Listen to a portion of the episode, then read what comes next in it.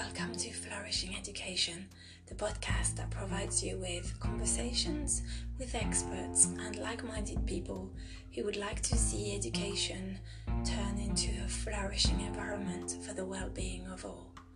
So, are you ready? Let's start. I hope you enjoy this session.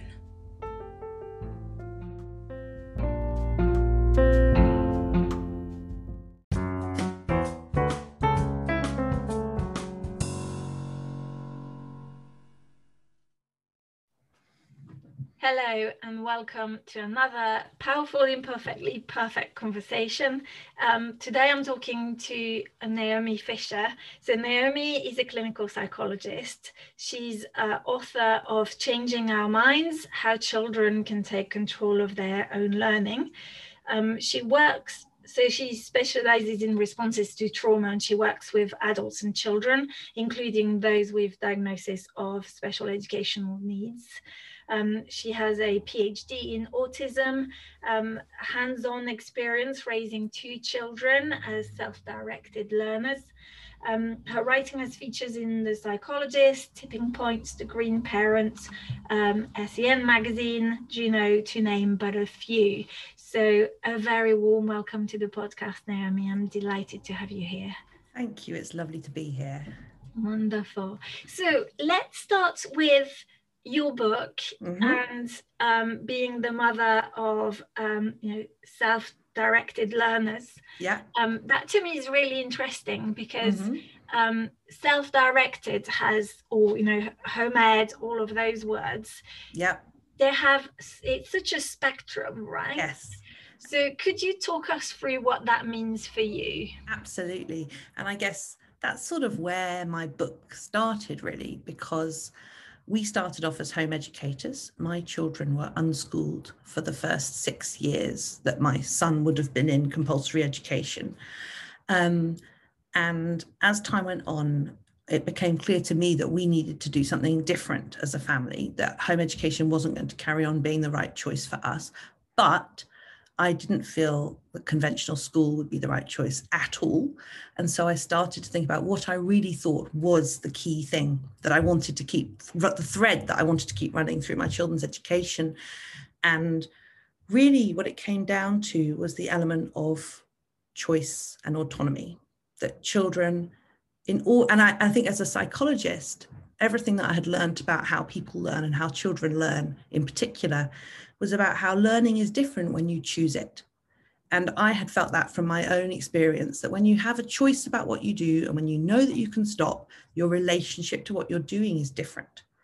And learning flows, learning flows better. And there's actually lots of research which shows in motivation, and I talk about it in my book, that when, when a person has the right to choose, they learn much more effectively and everything is quicker. So I thought, okay, so that's the thread I want to keep going through my children's education. And we actually moved to France in order to get that initially, because um, at the time there wasn't a place that was the right kind of place for them. And in France, oddly enough, there are more self-directed schools, or at least there were then. Of course, COVID has really mixed things up for lots of people, unfortunately. But so we actually moved to France for two years and they went to a self-directed school in France, which was a Sudbury model school. So that's a school where there are no lessons, there are no, there's no curriculum, there is There are a mixed age group of children. In their school, there were children from age six right through to eighteen or nineteen. And then there are staff members, and there's a there's a system for rule breaking. There's a way that the school, there's a structure for the school, but there are no lessons, and it is up to the children how they spend their time. And we did that for two years and then COVID happened and we had to come back to the U K really for other reasons, not to do with school.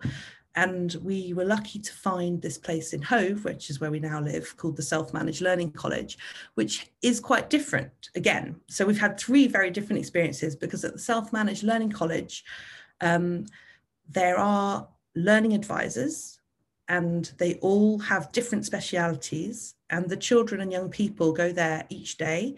And there are offerings that they can take part in if they want to. They can arrange one-to-ones with people if they want to, but they don't have to. So again, for me, that's the core thing. That's what's so important, that I know that my children are doing things because they choose to do them. And so I felt, so I felt I mean, obviously I wrote the book before we had this experience in Hove, but I felt like there's something really important here about choice and learning, which gets lost in a lot of the discussion about education, because often when we're talking about education, people talk about progressive techniques and they talk about traditional techniques. They talk about whether we should be seating children in rows or whether we should be doing group work and project work. And for me, really, all of that is window dressing for the idea of, can those children choose? Can those young people or learners choose what they do? And if they do, then, you know, maybe they'll choose to sit in rows and do maths like that. That's fine. But can they stop? that's what's that's what the key is for me. And that's where my book is, really. That's where I started. Yes. And I I've, have to admit, I haven't read it all, but I've, I've started reading it and I'm loving it. So I really, you know, advise all of the listeners to go and read it, because it's, it's absolutely fabulous. Um, And, and I love that question of choice and autonomy, because mm. um, in the research I've, I've been doing uh, at the university where I work, um, I've been trying to, you know, because of, I can't do any anything different. Mm. Um, I try to embed wellbeing in the curriculum using mm-hmm. the five, you know, the wellbeing, five wellbeing essentials. Mm-hmm. Um, so, and, and what we've noticed is we have no issue helping the students develop generally positive relationship, uh, sense of, of belonging and mm-hmm. autonomy. Mm-hmm. But actually what we are struggling the most, and I think that's inherited from the, the educational system in, the, in or schooling system, because I don't yeah. like calling it educational system, yeah. um, that sense of Uh, autonomous motivation yeah. and competence, and yeah. those two seem to be so intrinsically mot- like linked. Yeah. Yeah. Um, so I would love you to talk about that a little bit mm. in terms of, you know, the choice, and also we'll we'll go back to another question that came up for me, which is, is it that as a society we don't value our children as individuals who can mm. make their own decision as well? So if we start with that first mm. question, and then we'll go to the next. So start with autonomous and competency, is yeah. that right? Yes. Yeah. Yes. So I think it's unsurprising that young people arrive at university without any sense of autonomy or competence, because the, the education system doesn't encourage that. So the idea, the theory, the self-determination theory, which is a theory about, about intrinsic motivation and how we nurture that, says that there are three main points to it: relatedness, so relationships with other people, autonomy, and competence. And competence is feeling that you are able to do things. It's not necessarily being good at something, but it's feeling that you as a person are capable. And I think, unfortunately, the way the school system works is that people are encouraged to focus on the things they're not so good at. So there's constant, there's a really strong focus on your mistakes. And I think that's particularly true in France, but it's true here too. Yeah. Um, you know, it's about your red crosses and you've got to improve. And that's where your focus is. And if you're weak in an area, that's where you're encouraged to put your time. So if you're a child who isn't learning to read, for example, you'll be spending more time learning to read. And actually there's research which shows that if people are allowed to focus on the things that they feel stronger in and that they're better at, other areas will improve. The areas of weakness improve. We don't have to target everything. Whereas the education system is very much a system of folk, the school system very much goes by the policy that you need to target the things that you're weaker at, and that is how they will improve. Whereas I think in self-directed education, we're thinking more about the whole person and the overriding skills we want them to be learning. And I think the skills I want my children to be learning are that they can learn, they are capable learners, that they don't need somebody else to tell them what to do in order to be able to learn. So, and I think there's something, there's something very unfortunate about the school system, which takes young children who, I think if you look at young children, most of them have utter faith in their ability to learn. They are capable learners. They go around exploring what they want to learn. They know what they're interested in. They they fit, shape the world around them, often to their interests. You know, the small child who's interested in diggers will pretty soon have their family taking them to see diggers every day. They'll have diggers on their top. They'll have diggers at home. They're really good at creating the environment of the things they're really passionate about. And then we put them into school and we say, actually, that doesn't matter anymore. None of that matters as much as what we are going to do with you. And you have to leave your diggers at home. And in England, you know, you can't wear your digger top anymore. You've got to wear the school uniform that we choose for you. And you have to do what you're told. And that is the route to success. So we tell them quickly that if you don't do these things, you won't be successful.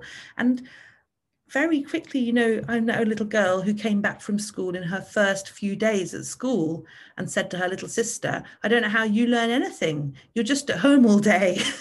And of course, she just spent the first five of years of her life at home and playing and just being herself. But that is completely not acknowledged as important, and not, there's no credit given to that in the school system. So the result is that children themselves learn not to value their choices. They learn that their choices aren't good, and that they would be made, that other people can make better choices for them. And if you spend twelve or thirteen years teaching somebody that effectively, without necessarily ever saying it as explicitly as that little girl was, but all the message is the choices we make for you are better than the choices you make for yourself.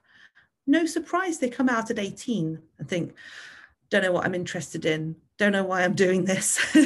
You know, I, I'm, for myself, I chose, the subjects I chose as a sixteen to eighteen year old weren't really what I was interested in. They were what I thought I would do well in, and also what I thought I was capable of, because I was quite good at science and maths at school.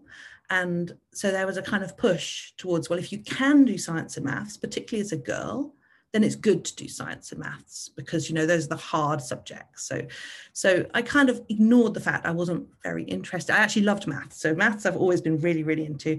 The science, not really, not so much so, particularly not physics and chemistry, which is what I did.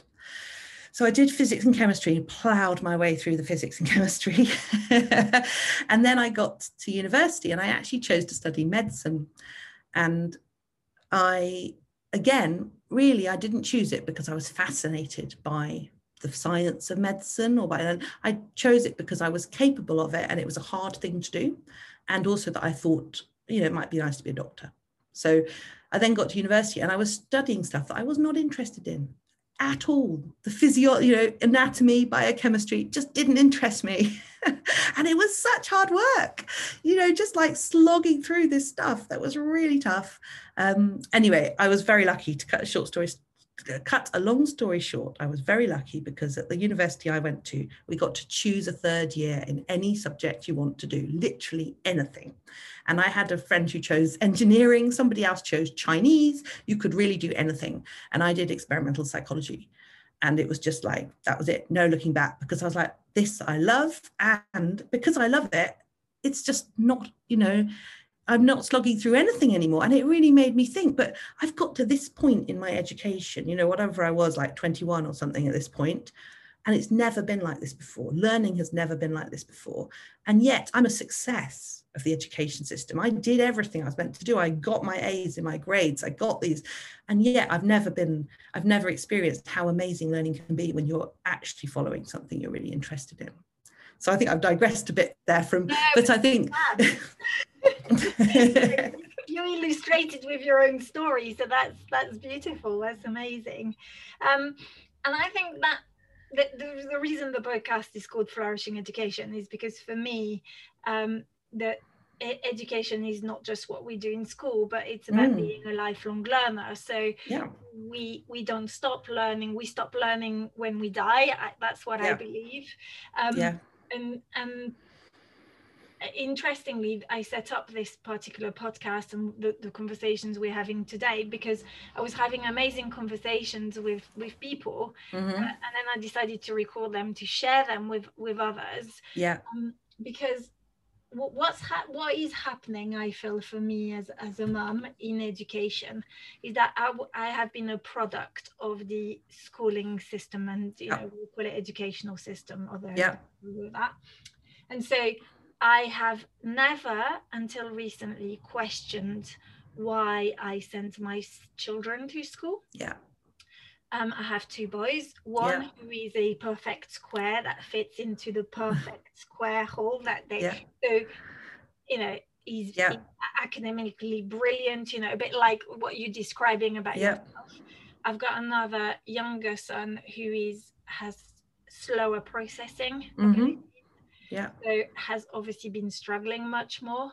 Yeah. And because I've been a working mum, uh, you know, working eight till six, yeah. you yeah. know, it it's been about putting the children into into care so I can go yeah. to work.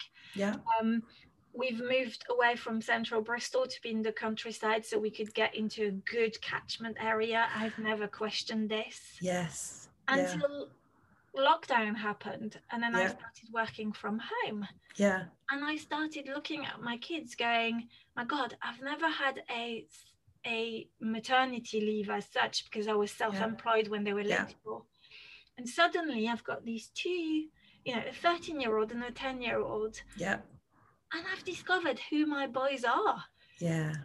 You yeah. know, and and also having the conversations like I'm having with you. Yeah. And you know what, Naomi? When they went back to school mm. after the third lockdown, yeah, I was so sad mm. because I just feel I've really connected with the boys and I've I've loved being with them. I know I'm in a situation of privilege and that's not the case of many people, okay? Mm. Some people are not lucky like I am.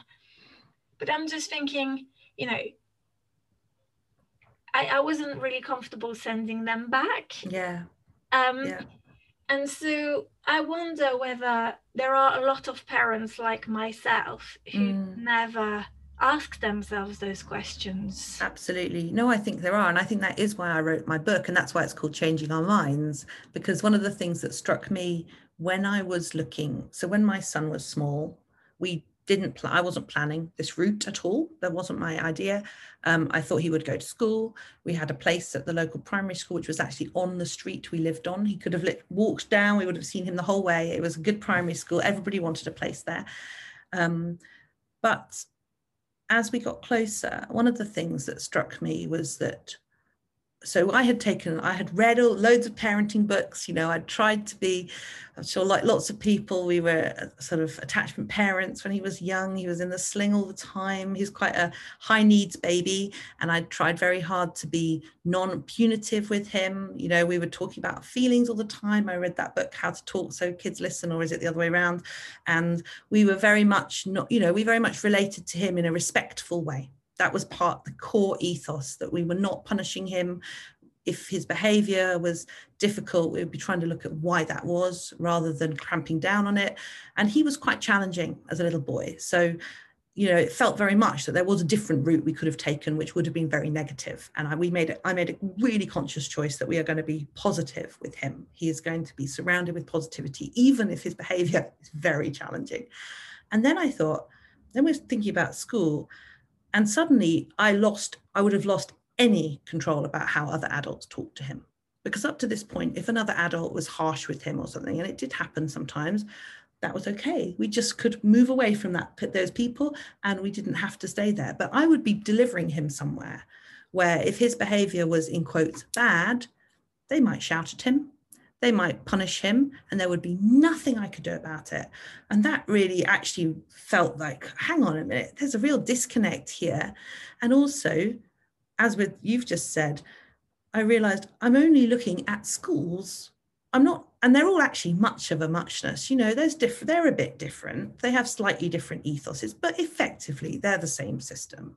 Classrooms, teachers, lessons, curriculum, that's it. You know, playgrounds, big groups of other children all the same age. That's the choice. And that, yet at no point were people saying, oh, are you going to send them to school? No one ever asked that. It was always, which school are you looking at? And I thought, how have we been so conditioned? And of course, I know how we've been so conditioned. It's because we went to school. And one of the central messages of school all the way through is there is no other way than school. You must be at school. If you are not at school, you will be a failure. You will be a dropout. You will never amount to anything. And we've all completely learnt it. And I could see as well, just even going, like we went to look around local schools. And it was funny how just doing that made me think this is really odd, because it's almost like we go back into this relationship with the teachers, again, like we were children, where we relate to them in a particular way.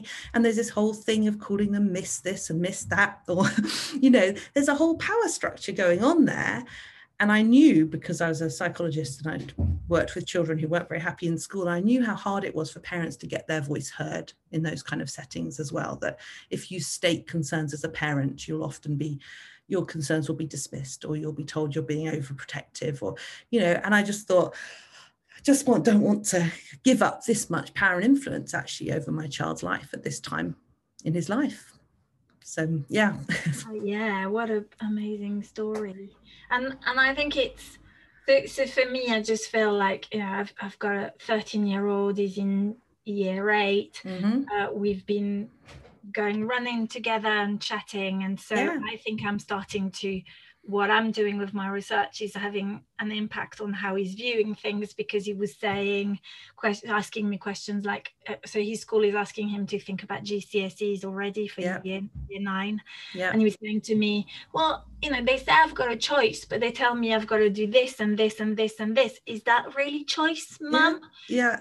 Um, so we were talking about that. And I, so I feel I'm already, because of the conversations you were saying, yeah. what does home education look like? Yeah. What does it mean for G C S Es? Yeah. Um, and, you know, so so we're exploring, because I don't really know. I think I'm not quite ready to to take them both out. And yeah. I don't know whether they want me to do that either. So I'll yeah. respect that.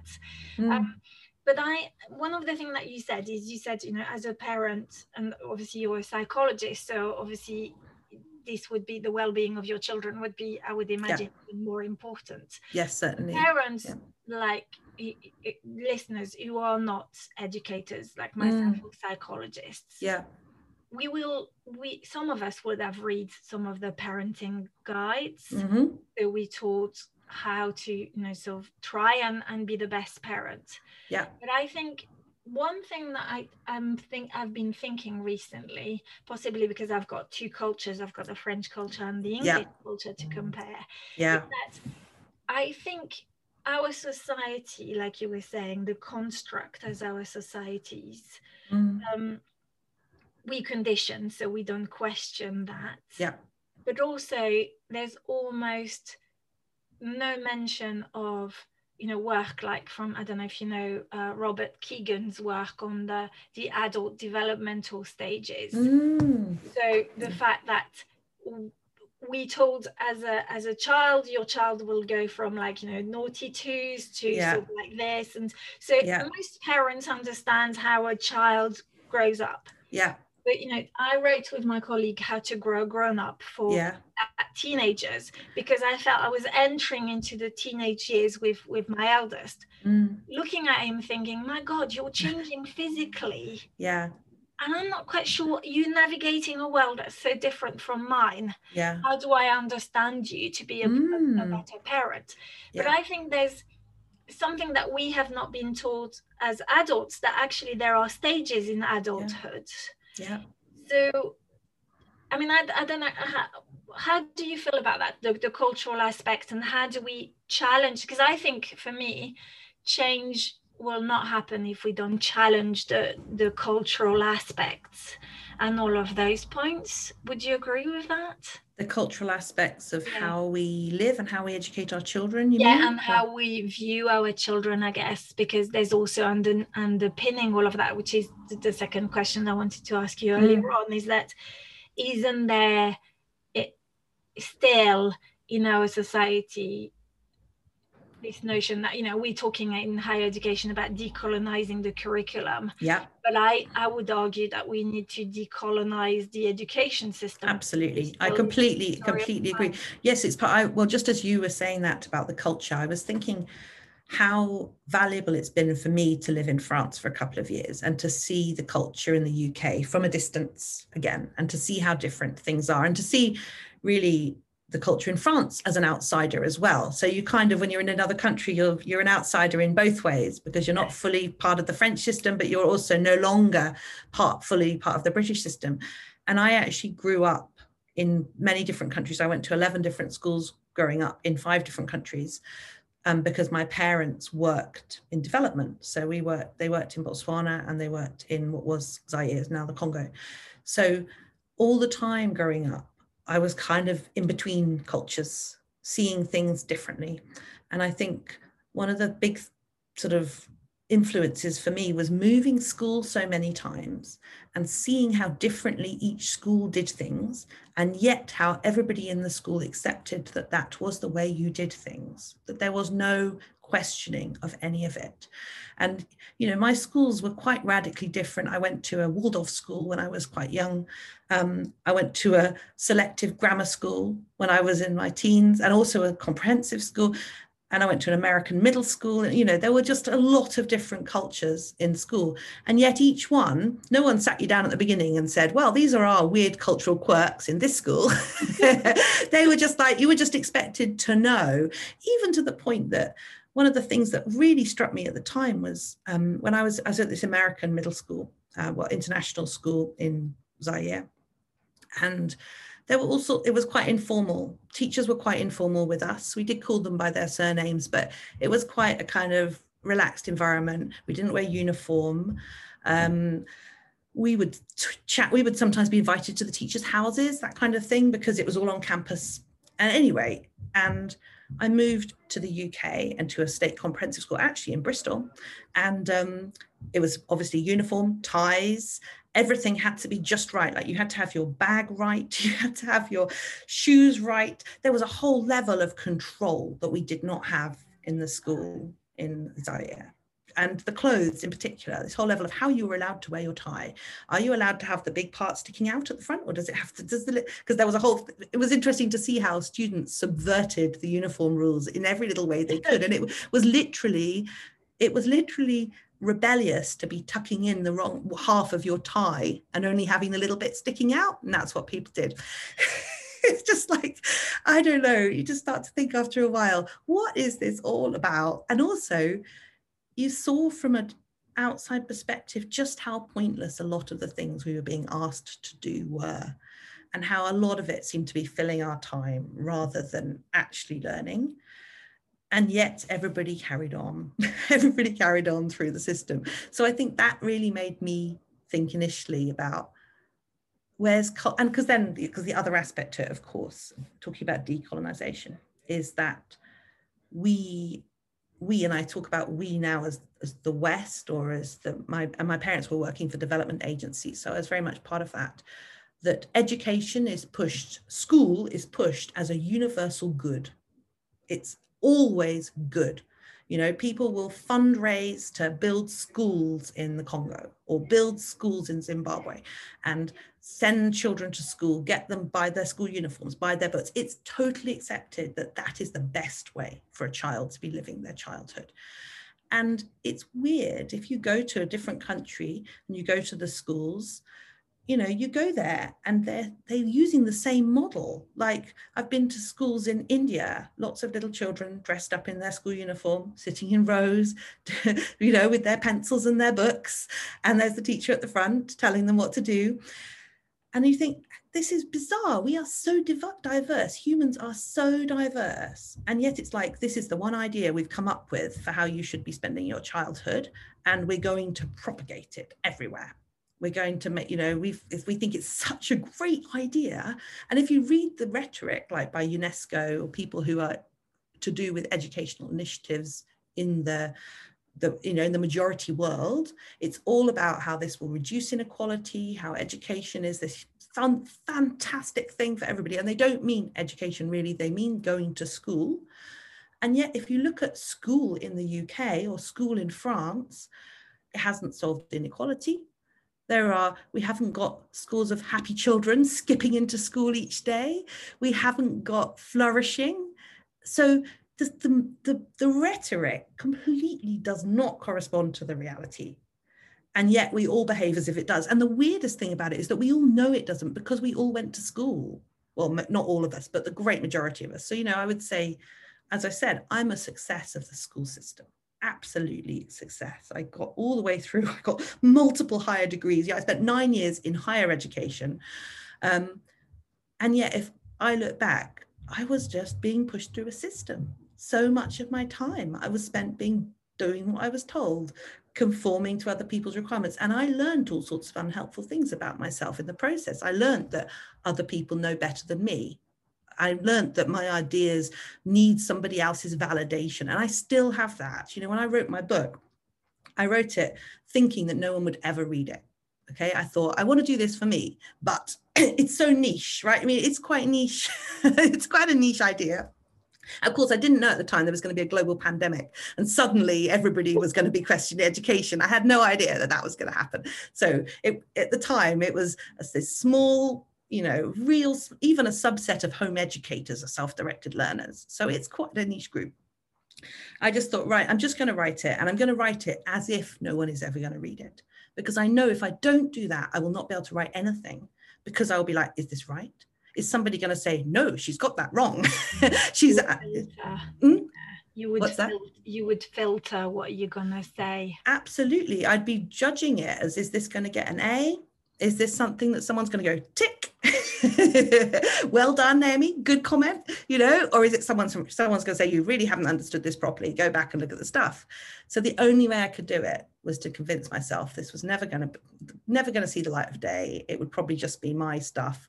And, you know, I read stuff on the internet that said that, you know, you have to just write your book, basically. You just have to do it. And even if you write it and no one ever reads it, that's okay, because you've learned about the process of writing the book. And I think that was very true for me. But again, I have digressed a lot from your question, but let me just go back to decolonization of the curriculum, because I think it's something that is really important to me.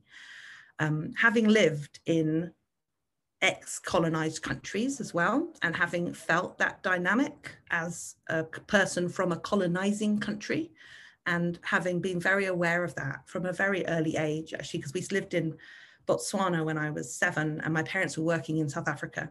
So that colonization and racial inequality and oppression was just part of what we were living all the time, was very much there. Um, and also part of very much sort of the history that is behind you that you don't necessarily haven't had any part in, but cannot get rid of. You know, that if you're in South Africa as a white person, you carry that with you all the time, what has happened to people there, because it's, you know, when I was in South Africa, it was still happening. So it wasn't even in the past, it's not in the past now either, but it was, you know, you could not get away from your white skin. You could never just be you. And that's something, so I was very aware of that from, from age seven. Um, but with the curriculum, I think the only way to really decolonize education is to get rid of this idea that we have the experts who go in to teach people how to get it right, because that is effectively a colonial idea, that we have the, pe the people who know, the people who don't, in this case, they're just children, and we're going to teach them the right stuff. We can fill their heads with the right stuff. And that was very much how the colonial powers worked. I think France, in fact, was even more explicit about yeah. that in their, when they write about African co colonial ex-colonies in Africa, it's very much about, we are the, the fathers, we are the patriarchs, we're going to go and educate these poor people who don't know how to live, and we will show them our ways. And I think we've haven't moved on from that in education. We're still doing it in education. It's just that now it's all about charities and educational initiatives, and it's all dressed up as a great thing for other countries. But we have to look in our own power structures in our own countries, and because we're doing because we're doing it to people here as well. It's not just something that's happening to people in Africa. It's happening right here, right now. We are telling children, you can't possibly know what's good for you. You can't possibly know what you should be doing. You need to learn. And that's why I think the only way to decolonize the curriculum is to start with power and handing power to children. And often I see people talking about it, decolonizing the curriculum, and it comes about, it becomes a reading list. Or it becomes a, we should be teaching Black history rather than white history. We should be, well, absolutely, I agree. But the problem is, if you're going to just make, going to make it another should, then what are you going to do? You're just going to develop an aversion to it. If it's another thing children have to do, then you've already taken stepped into that mindset of these are things they must do. And I wrote, there was a quote I read, I read ages ago from somebody, and I can't remember who it is. I think it was about education, and it was somebody was writing, and they were saying, um, you know, more composers should be compulsory. All children should have to study Beethoven. It was a music educator. So, you know, all children must study Beethoven or Bach. And the response was, well, look what that did to Shakespeare. You know, everybody, all British children have to study Shakespeare. And are we all loving Shakespeare? Are we all going to Shakespeare plays? No, we see it as schoolwork. And we were all, you know, everybody was made to do it. And I'm sure you have an equivalent in France. Was it, I don't know, Molière or someone that you, yeah, everyone. Molière and Sartre and, uh, you know, de Beauvoir or Zola or, you know, yes, yes. You all do it. And by the end, it's lost all joy. And I remember as a child, people saying, you know, people used to go to see Shakespeare for fun. They thought it was funny. It's like these, he wrote comedies. Well, if you're studying comedies as a twelve year old, Shakespearean comedies, they're not very funny. You're not laughing, and you're not going to go to the play for fun. You're going to go because it's your school set text and you have to go. And I think that's a tragedy. And I would really hope we don't do that with the increasing knowledge that we're gaining now about how we need to look at the world in a much wider way, and how we come from such a narrow perspective. You know, it's so narrow that the way British history is taught in schools is so narrow. And even just going to France made me very aware immediately of how different, for example, the relationship, the French idea of the Second World War is. Particularly the Second World War was something that was very, when I was in Paris, it felt very live, that there were, um, you know, discs on the walls, there are signs on the walls saying things like, this many Jewish children were taken from this primary school with the collaboration of the French, which was, you know, amazing. And I thought, wow, this is such a different relationship to the Second World War that we have in the U K, where we never talk about any kind of collaboration or anything, because we can very much make it all about those bad Germans did those awful things, and we, plucky little Britain, we were here fighting our bit. And I thought, you know, just something like that, which they're two very close countries in the same war, and yet they have totally different relationships to it. And I think we can go through our entire lives completely unaware of that until we go somewhere else, because you don't just have to go somewhere else. Actually, I suppose the thing that was particularly significant for me in France was that I did speak French. So I was able to access all of that, because it's not just going somewhere, it's being able to read stuff, it's being able to understand what people are saying. And you can easily go to another country and simply exist in your own little bubble without, you don't understand what people say.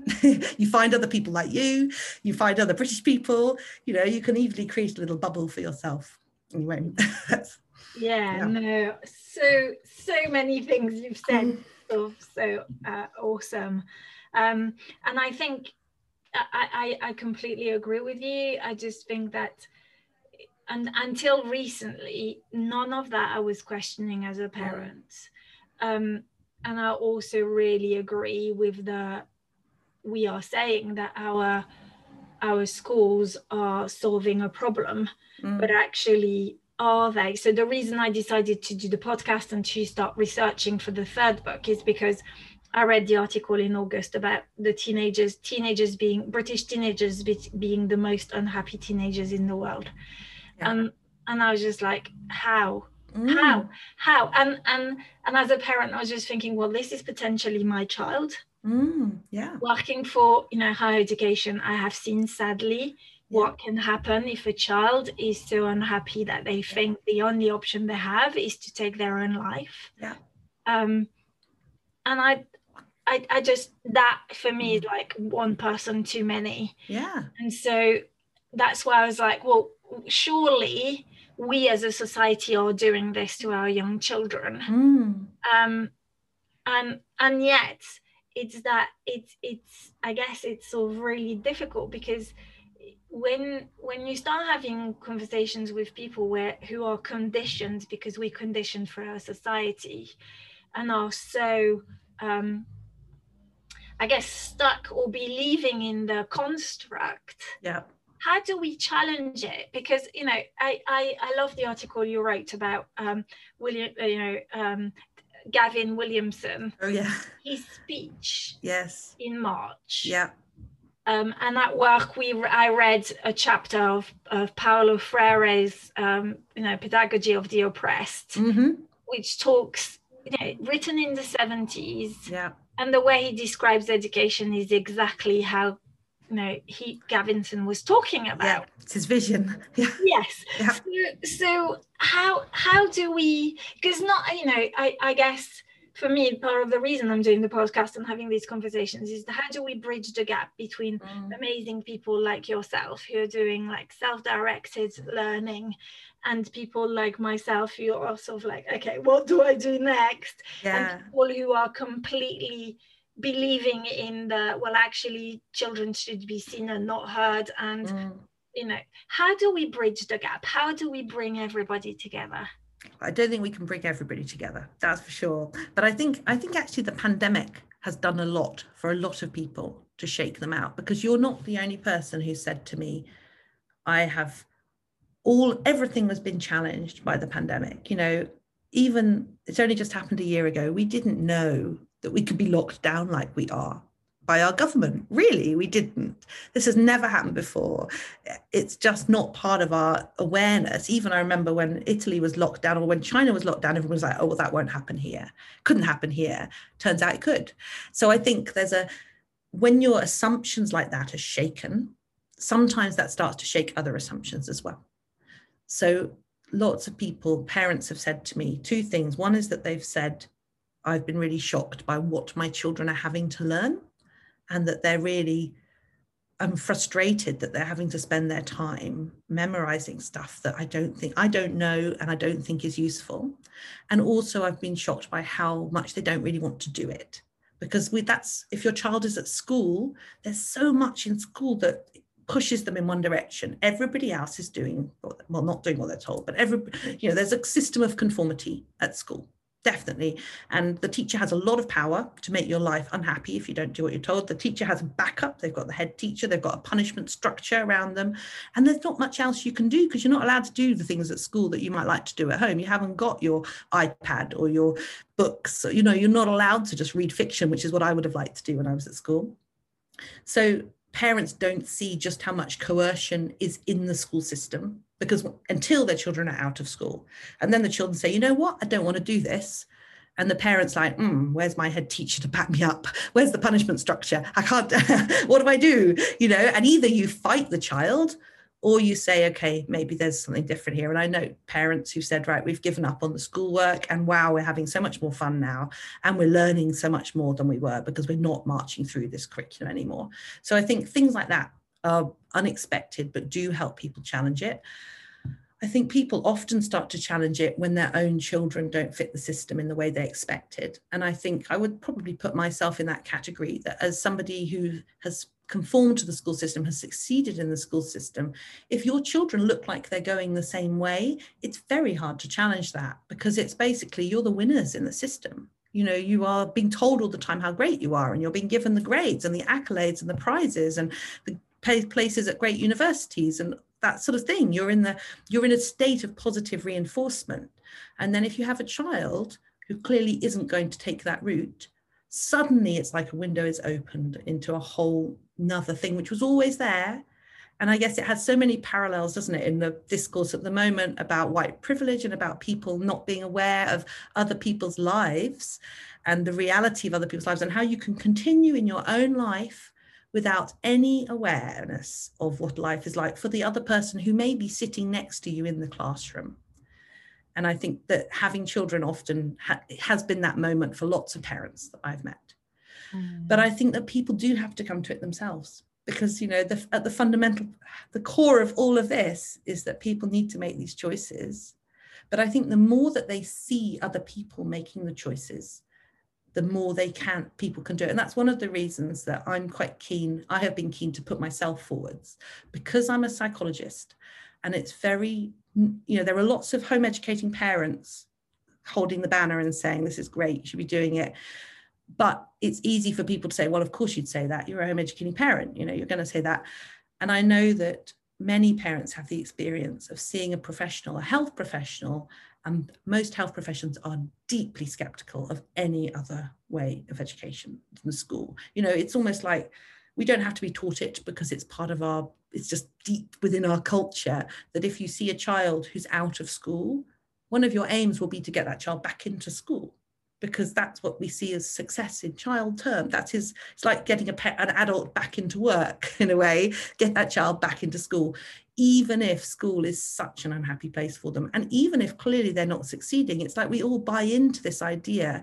And one of the things, one of the kind of discourses that really annoys me in the government is all about how we can close the gap or how we can make up this lost learning. They talk as if, they talk as if everybody can succeed in this system, and they can't. The whole system is set up from the beginning to sort people out. That's what it does. It has to sort people out because that's the point of it. If everybody got nine A's at G C S Es, the G C S E, G C S E would be meaningless and they would scrap it. The whole point of it is to sort everyone out, and there's no way that everybody can be a winner. So inequality is baked into the system.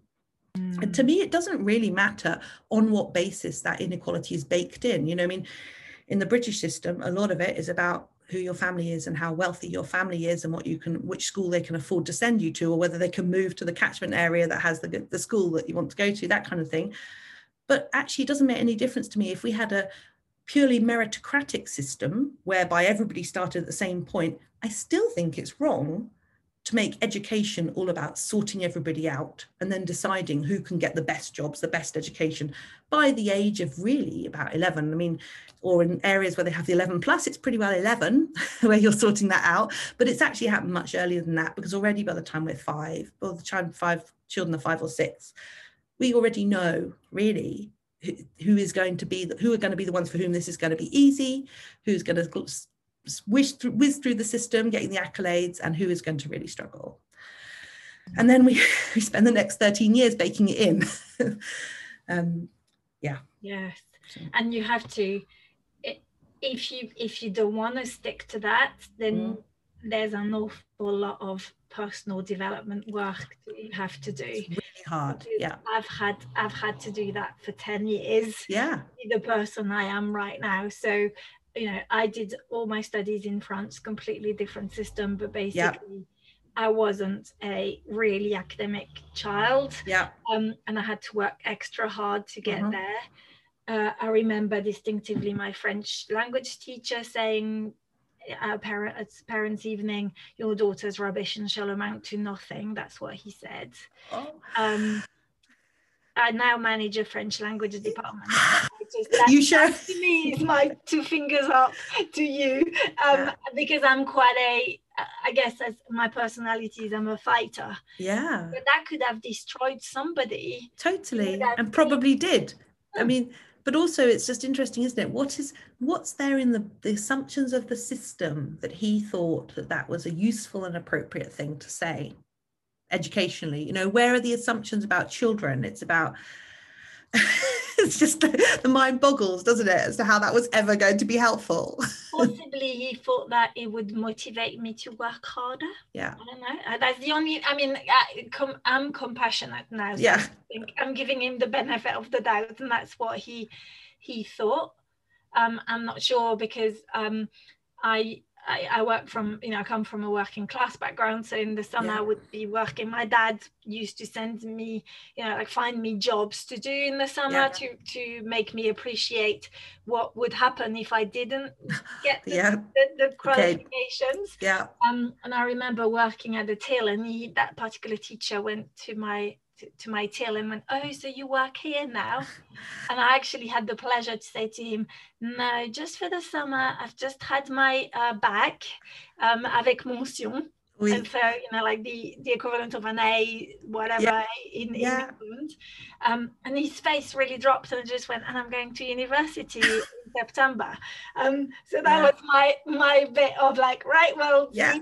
yeah. side. Yeah. Um, but I wonder how many young people have found themselves in the situation like I have. Mm. Um, yeah, so I think I guess that's what's partly driving what I'm trying to do in in a way. Yeah, that's so interesting. And I mean, the thing is that there's it's a, there's always there are always examples of how the system does work in a way, and I think that's why we carry on with it. Because it's like the hope, isn't it? It's the the, you know, the person who succeeds, who gets out in quotes of their their situation and becomes the great success is is the kind of story that, it's a bit like the American dream, I often think. It's like, you know, anyone can succeed through school.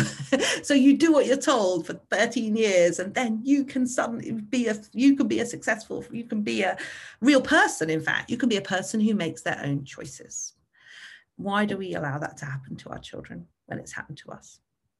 I just, that's a really good question. And that's a question that I keep asking myself, particularly mm. for my youngest, because one of the comments from the teacher, and I really love the teacher, and one of the things that I'm seeing through the podcast and the conversations I'm having is that there are an awful lot of teachers and educators in the system who feel exactly like we do. Yes. Um, and who want to change the system, but being yeah. in the system don't quite know how to do it. It's very hard, yeah. very, very hard. And the system is almost getting tighter, because mm. I think the more that you have, I, like, I think when I was at primary school, it was much freer than it is now. There was no national curriculum when I was at primary school. So, and we didn't have tests. And the more you put in those kind of things, which they call accountability, it, the, the harder it is for any kind of individualized system to work, any kind of system where we respect children's diversity rather than trying to standardize them. Um, but it's very hard for parents, particularly because school is very convenient. And if you work, you need something. I mean, that's why we've end, one of the reasons why we've ended, ended up using self-directed schools, because home education takes a lot of parental input. Mm. All the time. And I think I really would love it if there were opportunities for children where you could go to a learning community, and you could, children should be able to access this kind of information, this kind of education, even if their parents cannot do it at home. That's how what I feel. It's, it should be part of the educational landscape that you can choose to go to these places. And yeah. And also because in, in some way, home education is is also a position of privilege, because some people, because of their of their situation, so mm. if you imagine a one one family single parent yeah single parents yeah. you know, they they wouldn't a if they're not, you know, imagine parents of uh, parents who are from immigration, yeah. you know, who don't really speak English as uh, as Absolutely. a first language. How yeah. are they going to give their no. children what a parent like myself, who's an exactly. a teacher, an educator, yeah. already? No, they can't. Yeah. They can't. And that's why you need places where children can meet each other, where children can meet other adults, and particularly in cases like that, you need a place where children can learn the majority language. I think that's really important. I mean, that was very much something I felt when we were moving to France, that I would not have moved to France to home educate, actually, because I felt the children won't learn French. I know they won't, because what, you know, they'll learn how to buy a baguette, but that's it. Whereas I want to have somewhere where they go and they really learn French, because at the time, obviously, Brexit and everything, well, COVID happened and we've ended up here. But if we'd stayed in France, I would have wanted them to be able to access life in France. And for that, you have to speak fluent French. There's no way around it. So, you know, so, um, yeah, I think we need we need places where we can pool education. That's the thing. But it shouldn't be that you have to go and conform to this system or else you're on your own, which is pretty well what it's like right now. Yeah. You know, it should be there are other ways to learn, other ways that children can go to meet other adults, to meet other children, to get an education in a different way to school. And I think for that, we have to widen our perspective on what education really is. And we have to stop believing that school is the same as education. That is such a fabulous way, I feel, to end our conversation now. Yes, that would be um, good. Before I let you go, yeah, because I'm conscious of your time, yeah. I always ask um, my guest to, if if there was one thing that you would want our, you know, listener to take away from our conversation beyond yeah. all the amazing thing you've already said, mm. what would it be? There are other ways to learn. School is not the only way to become educated. Amazing. Thank you so much, Naomi. Thank you very much. It's been really nice to talk. Yeah, I loved our conversation. So thank you so much. Great. I'm going to go. If you want.